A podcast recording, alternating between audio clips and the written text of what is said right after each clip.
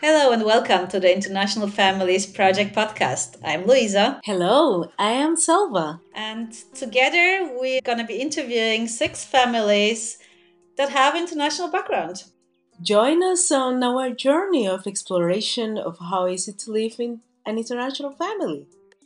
The motivation for this podcast uh, comes from the fact, as you can hear from our accents, we are international, uh, meaning we live in a different country than we were born, and we have partners who come from a different country than ours, and we speak several languages at home, and our kids grow up in this international setting.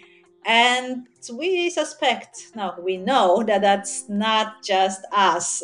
There are many of us out there and getting more who are in the same situation.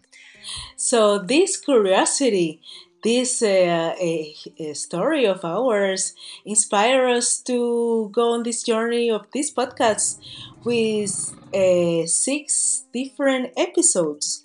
And uh, we hope that you enjoy it and get inspired just like we did.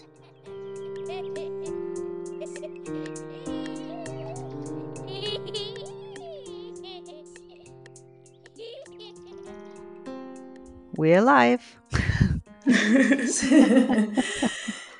so, Nadia, welcome to our podcast. Thank you so much for joining. Thank you very much for inviting me. Yes. So, Nadia, uh, Selva and you, you know each other, but I have no idea who you are. So, please just tell me a little bit about yourself. okay, so my name is Nadia. I am half uh, Russian Hungarian, half Cuban Jamaican, and I was born and raised in Budapest, Hungary. I am currently, I mean, I f- just finished my first year studies in France. I'm uh, I'm studying politics and humanities. Um, and currently, I am back to Hungary for the summer, and I am doing my little voluntary jobs. that I have to do for my university. Excellent. Wow. wow. Okay. So, I mean, we've been talking with other families on this podcast and other kids of international families, and a very big question that always comes up is the the language question. So, now, do you speak all these languages? I mean, Hungarian, obviously, but um, I mean, I don't speak all of the languages. I obviously speak Hungarian. It's my first language. I grew up in Hungary. I studied in Hungarian. Um, so I think that's my strongest language currently. I speak English. I am doing my studies in English right now. So that language is getting stronger and stronger with each day that I'm spending in university. My other native language is Russian. My mom put a lot of effort into teaching me Russian and raising me up on Russian culture, Russian fairy tales, movies. So I would say um, my academic Russian is very weak, but my everyday Russian is is pretty good. I currently use it daily with my volunteer job. I I uh, work with uh, Ukrainian kids, and um, they we mostly understand each other. So so I'm using my Russian quite a lot right now. And I am learning Spanish and French at the moment. I'm trying to strengthen those languages. But Nadia, I'm, I'm curious because you introduce yourself as a Russian, a Hungarian, Cuban, Jamaican. Tell us a little bit about that uh, multiple background you have. Okay, so I will start with the Russian Hungarian side. That's my mom's side. My uh, granddad was Hungarian and my grandma is Russian. Uh, she was born and raised in St. Petersburg, but then she moved, after university, she moved to Hungary with my granddad. And my mom was actually born and raised in Hungary as well. So we don't really have a strong root to the to the Russian family. Um, most of the family is placed in Hungary at the moment, but my grandma thought that it was very important for both my mom and for me to learn and know Russian. Um, so my mom has a very good usage of Russian language, and she taught me Russian later on in life. Um, my grandma, she knows Hungarian, but she still strongly ident- identifies as a Russian. Um, and she tries to follow all the traditions and the cultural um, aspects that that comes with. Other than that, I think what I can say about that side of the family is that um, we have kind of a strong bond in the Hungarian family as well. So, so they have always been very supportive of the fact that both my mom's family is mixed and our family is mixed as well.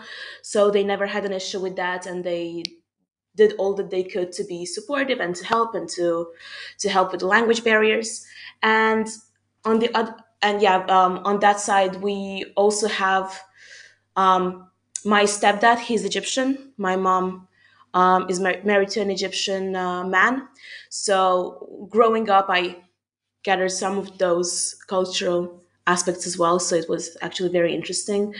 And I am currently studying at a Middle Eastern and Mediterranean program at university. So I think that it did have some impact on my life as well. And on the other side, I have my Cuban Jamaican family, which is mostly Cuban. My dad identifies as Cuban mostly. Um, unfortunately, I did not grow up with him. So um, I am currently trying to reconnect with my Cuban roots and to learn more about the Cuban side of the family and about the language and about ev- everything I can gather from the family. I've actually been talking a lot to Selva about that. So I uh, really hope that in the future I will have a stronger connection with that side as well.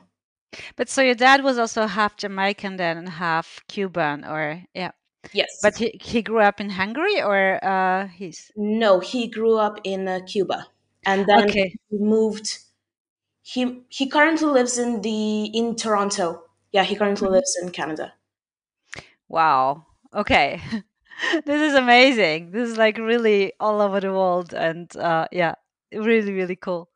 Um, I'm just wondering because um, so basically, so you, I mean, your mom learned Russian from your grandmother, so that's like firsthand, kind of, you know, like firsthand.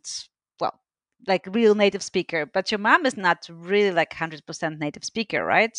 In Russian, No, she's not. She's not. but she still was able to convey the Russian language to you. Yes. Yes. Wow. Amazing. And that's quite rare um, because we have Yeah. lot of half Russian, half Hungarian families in Hungary, and even the second generation mostly doesn't speak Russian. So it's very rare that the parents actually put the effort into teaching the language. And I think it's mostly connected to the fact that it's really hard for themselves to find a place in the Hungarian society. So they are trying to learn Hungarian. They're trying to to find their place. So they don't necessarily have the energy to learn Hungarian themselves and pass on the Russian language.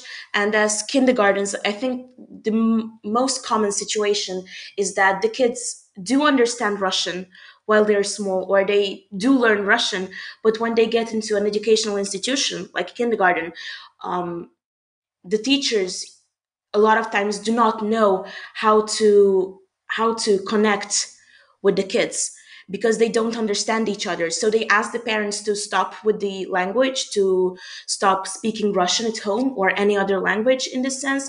Um, so they fully have to switch to hungarian. And with time the kids completely forget russian and they have to restart learning if they ever want to speak or understand. But how was it for you? Because uh, you mentioned earlier that you, through your mom, you were introduced to music, to Russian cartoons. Like, um did you go to special co- schools like for singing in Russian? Do you go? To, I, I'm curious about your upbringing when it comes to uh, Russian camps and and all these things that your mom uh, did make sure that you that you had that experience so in order for you to develop your russian not only your language but your culture the culture by itself Okay, so when I was really small, my mom only spoke Russian to me. So when I got to kindergarten, I did not understand any Hungarian. So we did go through the same little story of, oh, maybe you should stop speaking Russian to the child. But my mom was like, no, maybe you should teach the kids Hungarian because you are the ones who are supposed to, you know, um, teach these kids all the things. Actually, all of my knowledge of Hungarian fairy tales and folklore comes from kindergartens and school because we did not have any of that at home. We only had the Russian side. Um, and eventually, when I went to, to school, my mom had to switch to Hungarian because when she wanted to help me with studies or wanted to to somehow you know take part in my education she had to speak hungarian to me and and eventually we did switch to hungarian at home but it was later on in life. So by that time, I had a very strong knowledge of Russian, a very stable one. So it did not interfere with the with my um, with my knowledge. Um, later, when we had to switch to Hungarian, my mom had to find other ways to to keep my Russian level up. So I did go to Russian camps, um, Russian classes. Um, we we started participating more in the Russian community. I think that my my singing journey, my Russian singing journey, because I, I do a lot of music, actually started after I started primary school, because um, my mom met a woman who has a very strong participation in the Russian community. So through her, we kind of got back into the circulation of um, of the Russian minority in Hungary. Before that, I did go to some Russian classes. There was this very good afternoon school or afternoon community, um, which was designed for for uh, bilingual kids, for us to learn how to write in Russian, learn how to read in Russian, um, to speak in Russian. So so my mom did all that she could to to teach me. And only after fifth grade so around the time i was 11 or 10 did we stop going to those afternoon classes because i had to focus more on my studies. So we just simply didn't have the time I'm just wondering because I kind of forced my kids through all this as well, and they at some point they were like, "No more, no more Swedish." enough. Now they're very happy about it, but you know, took some years. Um, now I just wonder how how did it make you feel? You know, like because if your mom only spoke Russian to you and you did not speak any Hungarian when you were a child, like how did it feel when you were playing with other kids or? i don't remember i actually have no clue because all of my kindergarten memories are in hungarian so it was so early on that i just could not recollect.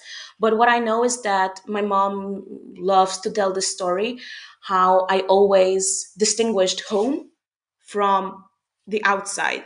So when I was at home, I was only willing to speak Russian. Like there was no way I would switch to Hungarian. But when I went to kindergarten, there was no way I would switch to Russian.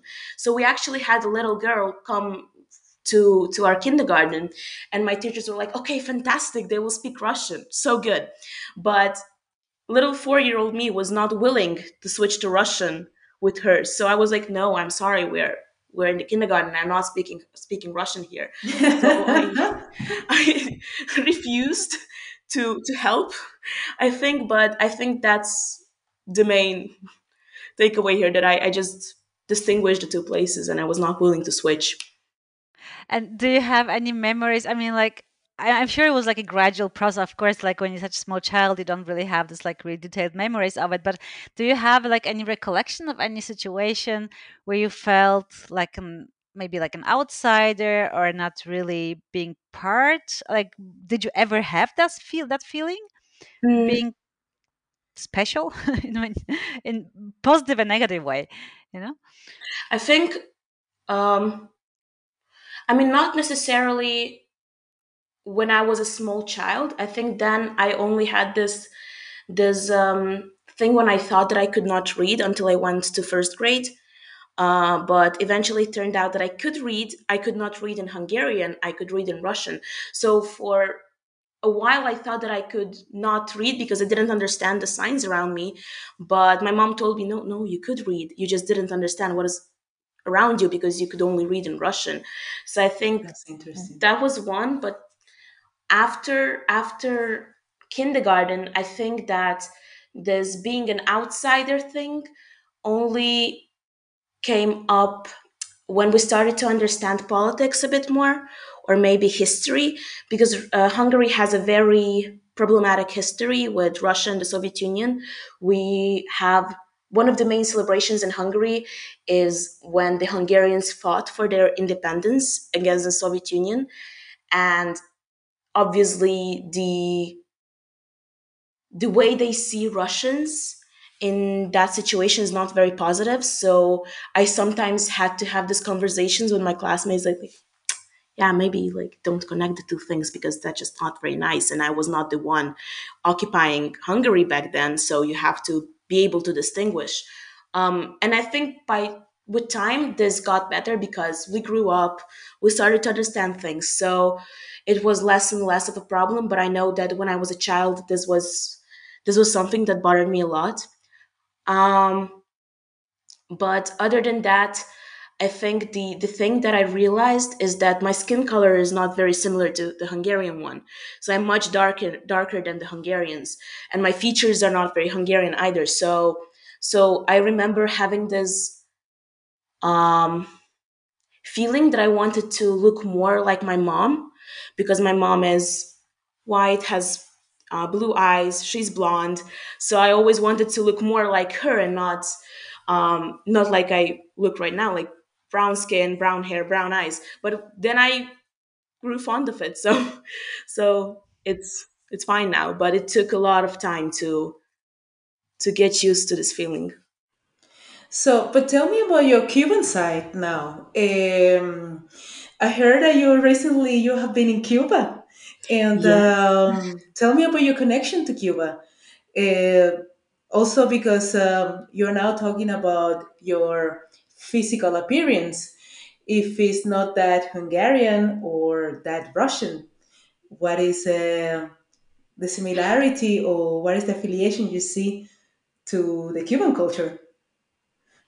Okay, so this is very interesting because for years I was not very willing to learn Spanish because uh, my mom was trying to teach me Spanish because she she um, is really good with languages. She actually learned Spanish um, when she was younger, so she tried to teach me a bit.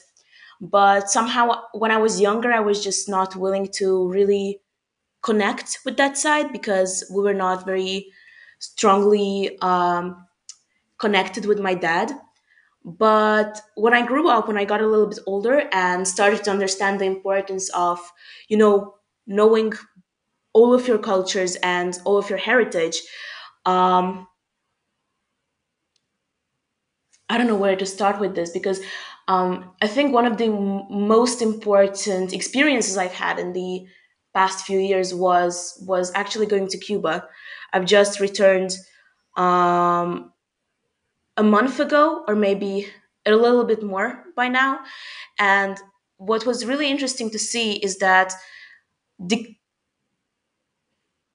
the community there is so different from what I've uh, experienced in in Hungary or even in Europe in general. Like I've I've realized how much I still don't know and how much I still have to learn to actually be able to fully say that I am Cuban because obviously genetically I, I I'm half Cuban and and my family is there but I still I still have to learn so much to to be actually be able to to talk about it or or say that I know anything about Cuban culture. And what was really important to me or was really important um yeah for, for, for me in general was seeing how similar I am to that side of the family. Because here in Hungary I'm not I don't look like my family. I, I wouldn't say at all but it's very rare that someone just sees me and my mom and says wow you you guys you guys are related. But but in cuba it was okay yeah you you you you just just look like us. This is perfect yeah. You fit in perfectly. And that was really healing i would say. And it was a very nice experience because even though um, i haven't seen that part of my family for a very long time it was very nice to see how accepting everyone is and how how well I think I fit it in, um, even though culturally I've I've been so far away for years. Oh, that's super interesting. That's really interesting. Uh, do you have do you have this um, kind of um, I don't know how to put it in words, but you know, we talk to other uh, kids of like you know with course international families. That's the topic of the podcast, Yeah. and they had this thing like that. Yeah, sometimes they like totally identify like with. Uh, well, actually, with the part of the family, uh, with the country they don't live in, so it'll be like you know, oh, we actually, oh, the the people here are so different than us, you know, although they are actually born and raised in that you know in that country so uh, do you have that feeling too that you like i mean apart from the from the you know appearances or but you have this feeling that you don't really fit uh, like don't belong in, uh, not belong but like that you're different than other hungarians like I did have this feeling for years. I think I had this feeling until I moved out of Hungary because this happened a year ago. Um, and until that point, I couldn't fully identify as a Hungarian because in Hungary, the concept of being mixed is not very common. I wouldn't say it's rare because there are more and more mixed families in Hungary, but it's not necessarily common. So if someone asks me, Where are you from in Hungary? I can just say, Oh, I'm Hungarian, because then 100% the next question will be like, Okay, but like, where are where are you you really from Yeah. are you really from? And then you're like, no, no, I'm, I'm like, I can play this game of no, no, I'm Hungarian. Like I've been born and raised, but I did have a lot of conversations starting with, okay, where are you from? I'm Hungarian. No, where are you from? No, I'm Hungarian. Okay, but like, why do you speak Hungarian? I've been born and raised in Hungary. I've had experiences uh, when I go with my mom somewhere and they just do not speak to me. They speak to her directly and they're like, okay, where is the girl from? And my mom is like, she's Hungarian. Does she have a Hungarian citizenship? She was born and raised in Hungary. And then I say I was born and raised in Hungary. And they're like, oh my God, she speaks Hungarian. And then she's like, wow she's born and raised. So I did have this feeling for a very long while. And I usually identified as Russian actually, because, um, because obviously from my mom, she has, she tried to have this strong feeling of, oh, you, you, like she had to do all that she could for me to stay connected to Russia. And a lot of times with mixed families, I think this goes into a bit like over the top sense of yeah yeah we're russian we're russian and repeating it as many times as you can so i, I for a very very long while I, I identified as russian but then again we have this issue of me not looking neither russian nor hungarian so after a while I go back to the circle of, yeah, but I'm also Cuban. So it's very rare that I just can go past an experience without explaining the whole family tree. Because then if you're Cuban, why don't you speak Spanish? Oh, because I'm mixed. Okay, but then if you're Hungarian, why do you look like that? Oh, because I'm mixed. So yeah. And then when I moved to to France, um, in university we have a lot of mixed kids, a lot of foreigners, a lot of internationals. So I have two ways of answering the question of where are you from. I either give the oh I'm half Russian, half Hungarian, half Cuban, half Jamaican, or I just say I was born and raised in Hungary. I don't say I'm fully Hungarian. I say I was born and raised, and then do That with this information whatever you want. and and now that you're in france i mean i i know this i have this drive somehow to connect with Swedish people who are living in Germany for some reason, or with Polish people. Like you know, to kind of like when I meet a fellow, you know, Polish or Swedish person, I'm like, oh hi, you know, we understand each other, whatever. Which is kind of idiotic because I've been living here for almost thirty years, so it's not really, you know. Uh, but uh, do you have that now in France? That like when you meet other fellow Hungarians, you're like, oh yeah, you know, it's us. Or is it more with Russians? I mean, we definitely do. I we have two other Hungarians in my class. Um, one of them was my classmate in Hungary, so we didn't have to have this kind of like re- revelation moment. The other Hungarian, uh, she comes from a different city, and we definitely did have this. Oh my God, you're Hungarian! Cool, we're sticking together for a while. So it's it's very nice to have someone to speak your native language with, to be able to connect to through literature, to to politics, through daily conversations. So I think it was very important for us to kind of connect with Hungarians. Um, and we are, I, I already see that with the upcoming uh, freshmen because um, in the group chat we actually found two Hungarians already, and we did have a big celebration with the other Hungarians. Like, yes, we're growing. It's more of us now. Um, I did have a very similar conversation with the Russians who are coming to the university. It's not as strong because I never lived in Russia. So it's mostly just like, oh my God, you speak Russian. Cool. Perfect. Perfect. We're going to help each other. Um, and other than that, what I realized is that it was much easier for us to connect with the other Eastern Europeans, which could just be a coincidence that most of my friends are from Eastern Europe right now as well. But we did find a lot of culture aspects that were that helped us to connect more easily.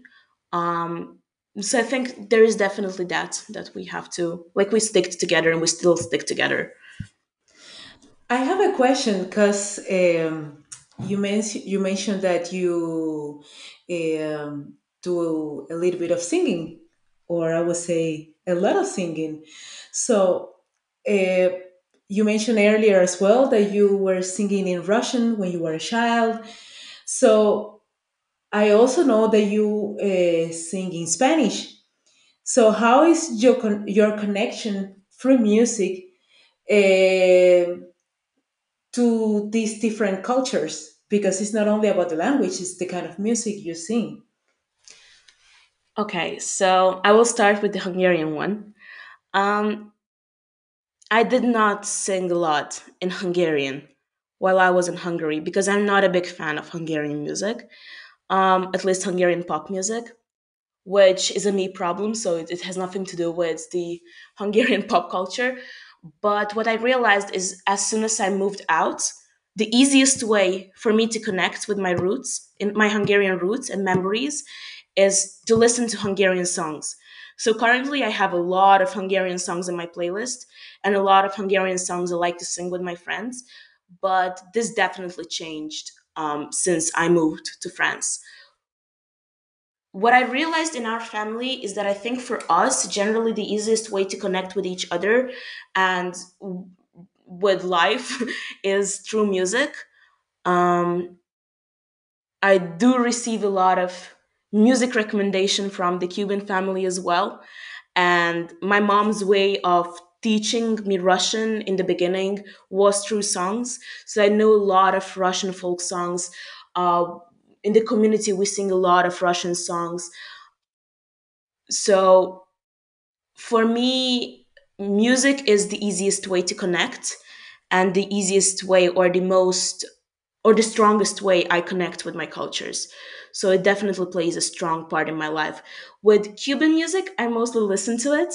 I I don't sing in Spanish very often, but I will definitely try to grow the repertoire in the in the future. But been currently, I'm singing sing, sing in English and in in Russian Hungarian. I I just wonder. Um, so the so you say you get like music recommendation, you know, to from the family to listen to. Is it? I just wonder. Um, is this the music that's like contemporary? I mean, because you said folk songs, that's kind of like you know very mm, Mhm. well sounds uh, not like the you know the now the most uh, popular uh, top 10 uh, russian singer i don't know do you get like do you, do you listen to like the contemporary music like you know what's in right now in russia do you know that or is it more like this nostalgia thing you know uh, i hope you understand what i'm what i'm getting at like you know Um, it like family, it's mostly nostalgia because it's mostly. I mean, what my mom sees from Hung- from Russian music is mostly either what is going in the TV. I mean, until the point we like it was possible to watch Russian TV. Like that was the her way of finding Russian songs, and songs that my grandma passed on to her. So it's lullabies. It's um, I mean my my grandma. Um, she was born in forty five, so it's mostly war songs, you know, because that was um, in the Soviet Union. That was a way to keep the nation together as well through music is like war songs. So we know a lot of those, um, especially within the Russian community or the Russian speaking community. I think that's a more accurate way of saying it. Um, these songs are the ones that everyone knows, everyone grows up on. So first it's the cartoons, and then it's the war songs, and then those are that everyone knows. And then when I was a teenager, I started going to Russian camps and I met actual Russian kids and kids who who live in Russian speaking countries. And that was my way of finding more contemporary music. So so my repertoire definitely grew with that. And I connect those songs with those memories from those camps. Um but it was definitely it was definitely like a turning point in my life to go to those camps and connect with what is currently happening in Russia and not just the idealized uh, imaginary land that my grandma left behind and built up in her head. And with with Cuban songs I mean it's, it's a mix because with with uh, Latin songs we get a lot of those in the radio because in Europe they love those. They love Latin songs. They even they though a lot of them do not understand them. They just love listening to the rhythm. guilty guilty So, so we hear a lot of those, and then my dad sometimes sends me some songs that are older Have and are more important for him emotionally, and it's real nice to listen to those as well. have you ever s- uh, sang with your grandmother? Yes. Wh- which one? Uh, your Cuban grandmother. yes, definitely. Um, I mean, she's a singer, so her way of connecting is is music as well. I think the family's love for music is strongly tied to her as well because she has a great knowledge of Cuban music, a great knowledge of songs. She has an amazing voice, so so I think an easy way to connect with her is to sing with her. And it's actually a very emotional experience as well because music means a lot to both of us. And even if if there are difficulties in or language barriers uh, if you sing a song it's much easier to you know just connect and feel connected.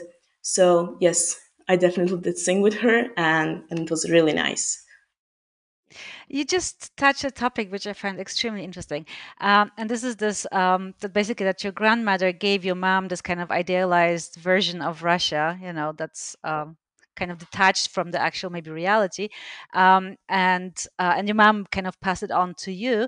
And so I just wonder, did you ever like we said you went to Russian camps? Were they in Russia, like actually in Russia, or were they for kids in Hungary who are Russian? Like, how often do you go to Russia, basically, or did you go? I think my first time in russia was when i was seven Um, until then, I had this strong urge to go to Russia. Like I remember begging my mom to take me to Russia because I want to see the Red Square. I want to see the Red Square. I want to see it. So it was a huge moment for me when we actually went to Moscow. Um, my first Russian camp was, or like Russian speaking camp was in Slovakia actually. Um, we had kids from um, um, Ukraine, Russia, um, Belarus, Moldova, a, lot of a lot of the countries from from Eastern Europe, um, all of them who had some kind of tie to a Russian speaking community or country. Um, and after that, the um, there is this huge, huge camp which was very active during the Soviet Union, Artek, and it's in Crimea. So, yeah, like if you by the Russian propaganda and by the Russian narrative, that's Russia. Um, so what they they were pushing there is that this is Russian territory because um, this was after 2014. But obviously, this is not what is, you know, the the current political view or just generally the the view on on the territory. So so that's kind of problematic when I look back at it. But I was a child, so I did not really understand this kind of connections. Um, but we did have a lot of kids there as well from not only Russian speaking countries, but basically anyone who grew up in a mixed family. So my best friends from those camps are are from North Macedonia, from from Lebanon, from Tunisia. So it's definitely not just a Russian camp. It was more of a, a way for kids like me to connect with each other. So you never really had like a total reality check, right? Because you, I mean, because this camps. I, the thing is, I, I went to those Polish camps in Poland where like everybody was from all over the world, Yeah. and had like all skin colors and all spoke all kinds of languages, and we all had some rudimentary knowledge of Polish, and uh, we met in Poland. So I guess that was like an Eastern European thing, maybe, to bring all these kids back in. yeah, but yeah, exactly. yeah, yeah. Um, but I mean, so so you never really like spent time like as a I don't know, I guess teenager, like already kind of realizing what's going on around you, like in Russia, like in real Russia, Russia, right? I mean, we only went as tourists. We only Mm. went as tourists, and it's very interesting to see actually because so I have two views on Russia right now, or maybe three, I could say.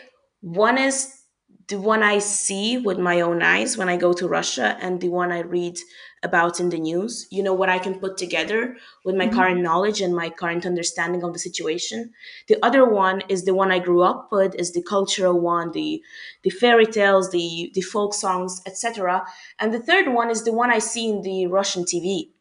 So what was really interesting for me to see is when the war started, the narrative got so strikingly different because obviously you read it's very it's, it's very hard in Hungary to distinguish because I see my grandma for example who only consumes Russian media.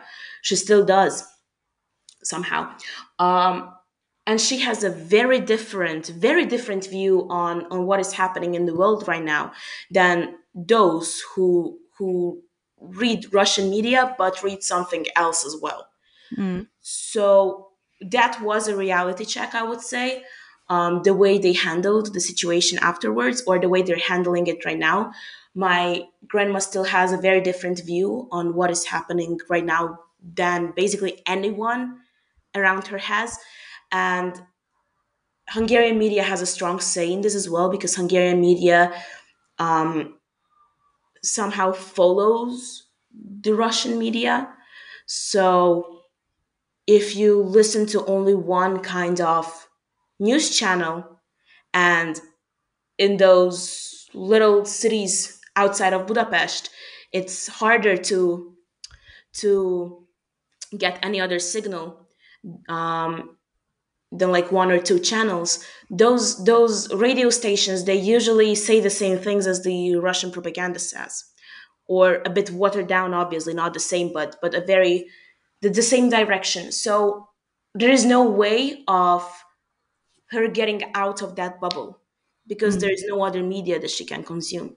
So i think that was a reality check and especially um, that my last visit to Russia was not long before the war broke out. I think that was a very interesting, not field trip, but but like a new like a lot of information I that I gathered there is is some that I I still I still use when I try to understand what is going on in the world.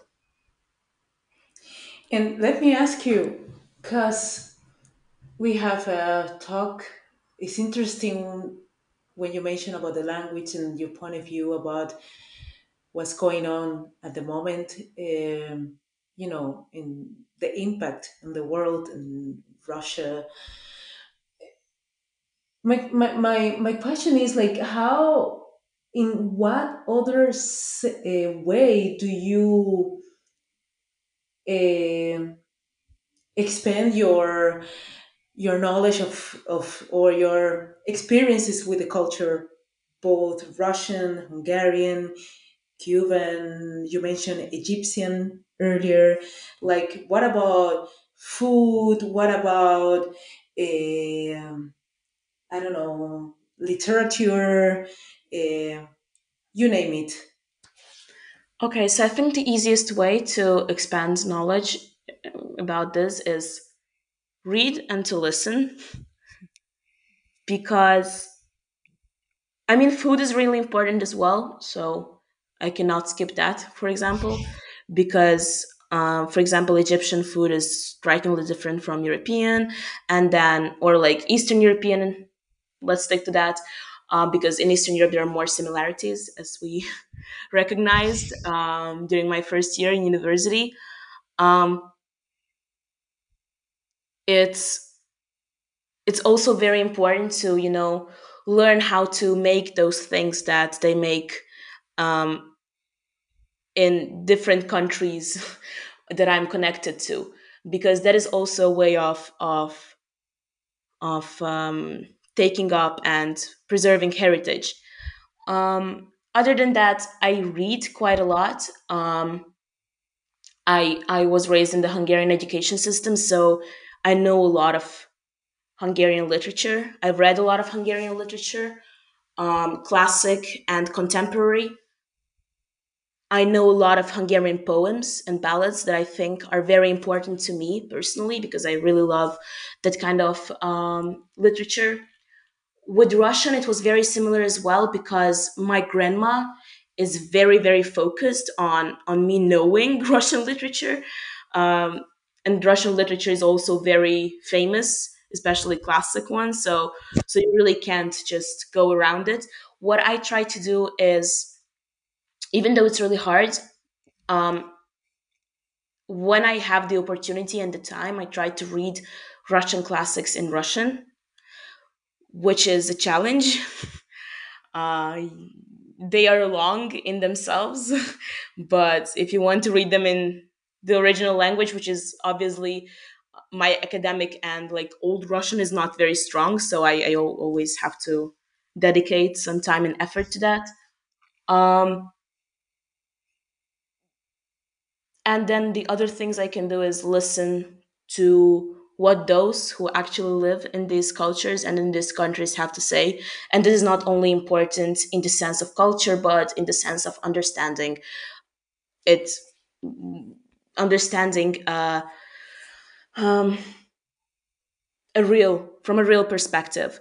Because what I've been learning about in university is, for example, Orientalism and post-colonialism is how Europeans see nations and cultures that are outside of their own.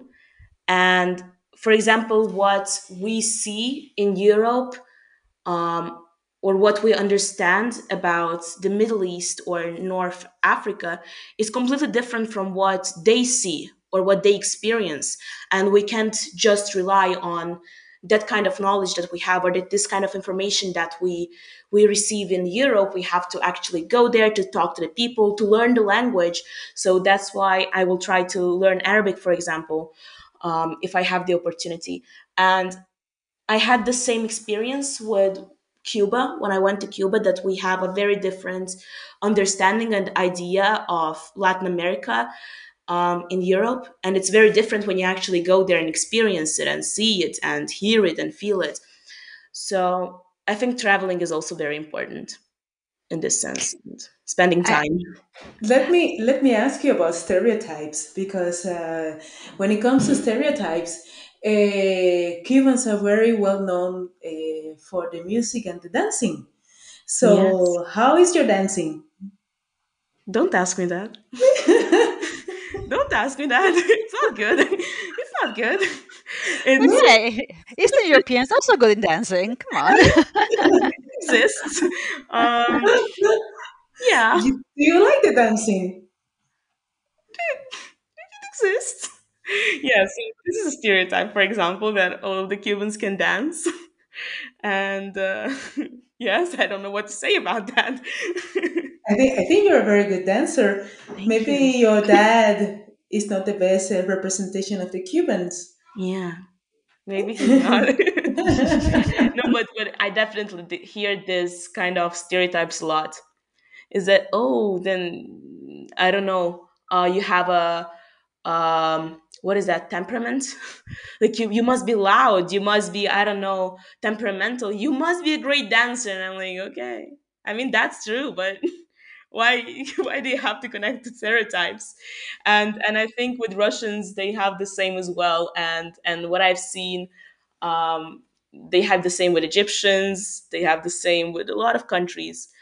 Um actually the first class i had in, at university was connected to stereotypes um, we had this game where everyone had to introduce themselves and had to say where they're from and then say, Oh, I am from, I don't know, Hungary, so I must drink a lot and I must be, I don't know, I don't know, I don't want to say more Hungarian stereotypes because they're not nice. Or, oh, I'm from Russia, so I go to school on a bear and I drink a lot of vodka and I am I'm really used to the cold.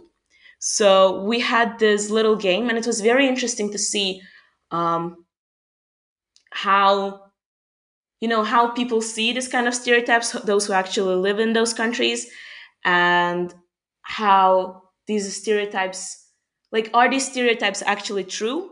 Is there a base to them, or is that just someone seeing someone and deciding, oh, everyone is like that? So I think stereotypes are important, but they're not necessarily useful. Hmm. Uh, did you choose your field of study because of your mixed heritage? Um, yes, to a certain extent. Mm, The university I go to um, has seven different campuses. In all of those campuses, you can focus on one region. So, I mean, three of those, like, this is a French university, so only three of those campuses have actual English classes and English courses. And the three I could choose from were Europe and America, Asia, and uh, the Middle Eastern and Mediterranean program. And I mean, I did not choose the university only by the name, obviously. So it's not like, oh, I only have these three to choose from, so I will choose one of those. Um, I was actually interested in the Middle East and the Medi- Mediterranean. I still am.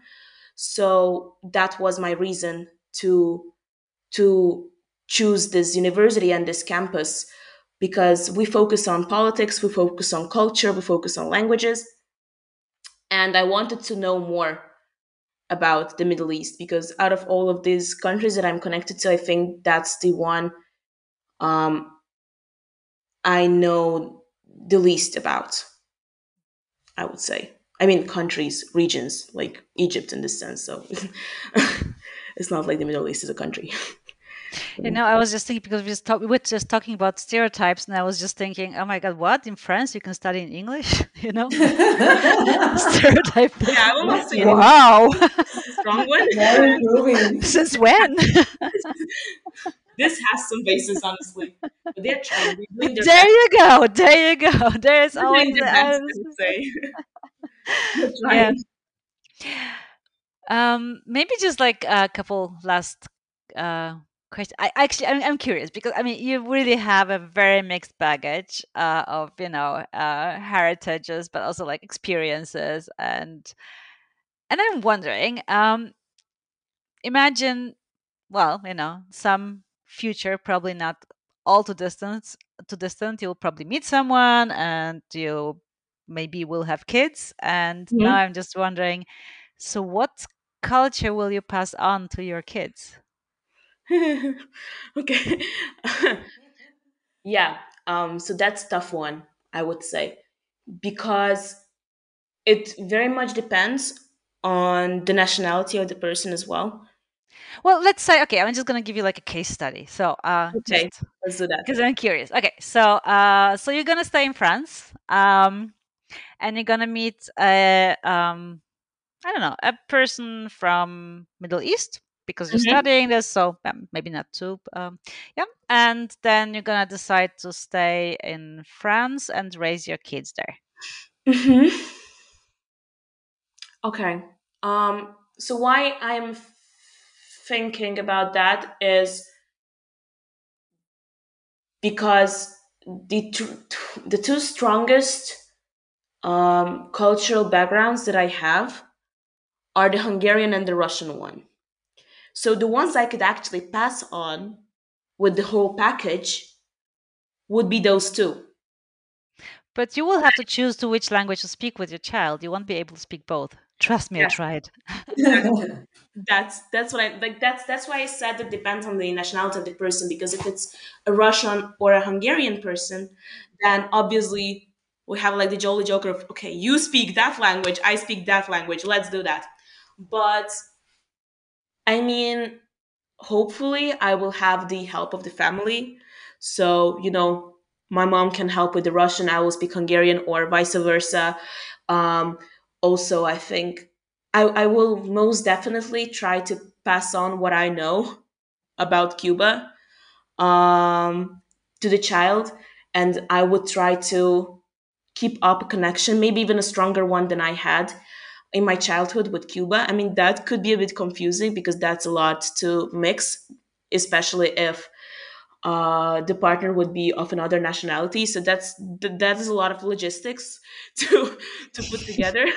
but I would like to to pass on as much as I can because it would be a shame and it would be a waste. I would say if if this would not happen because all of these cultures are very rich and very interesting. So I wouldn't just be able to to say goodbye to to two of those and say like, okay, that's it. You figure out the rest or something. And to follow up a little bit on that question that Luisa just uh, asked you, um, I would like to ask you that if you would describe, if you could describe yourself, and uh, if you could say um that you have um something uh, that you have got something positive from each culture or each uh, natural, na- um, sorry, uh, each nationality that you are in your baggage. Um, can you mention one thing from all like the every culture you have with you, like from uh, Hungary, Russian, uh, Egypt, Jamaica, Cuba? That's a hard one though. That's a tough one. I wouldn't be able to just pick one thing from all of those. Like, you know, it's it's the whole package. I mean, all of them have their like I wouldn't say no, that's not a good way to put it. No, I I I wouldn't be able to choose one, honestly. I think it's just nice to be able to connect to as many people as I can and to as many nations as I can because then when I go to Hungary and I go to to for example to a folk concert then I can feel like oh yeah that's that's what I grew up with. That's my culture. I love that. Um or I think I, I especially feel that with literature with Hungarian literature. I if I read Hungarian literature I can you know like when you speak a language, you know you're fluent when you actually feel the language. When you can can just sense that oh yeah that is a very nice word and then you know how it was put together you know the history behind it um, because for example with hungarian um, around a hundred years ago maybe more i think maybe 200 years ago there was a full change in the hungarian language so i think it's really nice when you for example read poetry and then you can see oh that's a really old word old word because we do not use that anymore. Or or just the way it flows it's really beautiful. So i think if i had to pick one thing then i think hungarian poetry would be the one i love the most about hungary and and budapest in general because i grew up here and i think it's one of the most beautiful cities ever.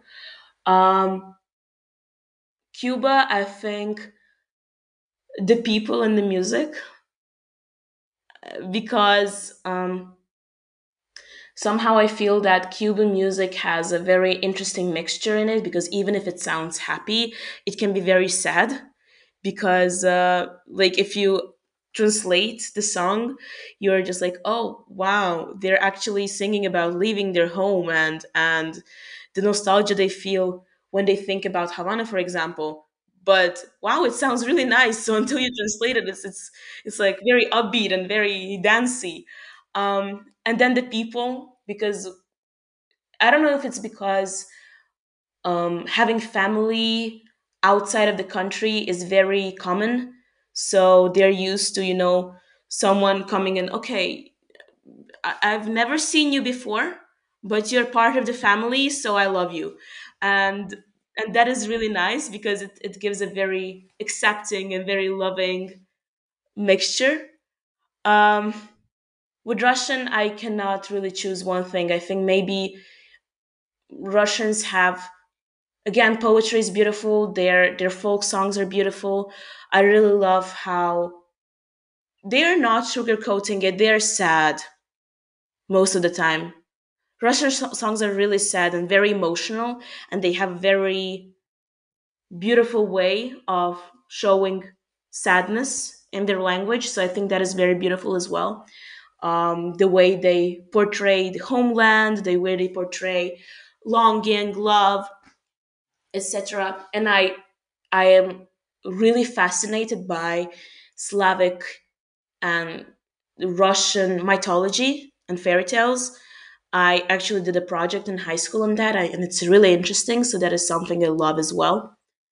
And Egypt, again, the people, the people, and and a sense of you know this being alive.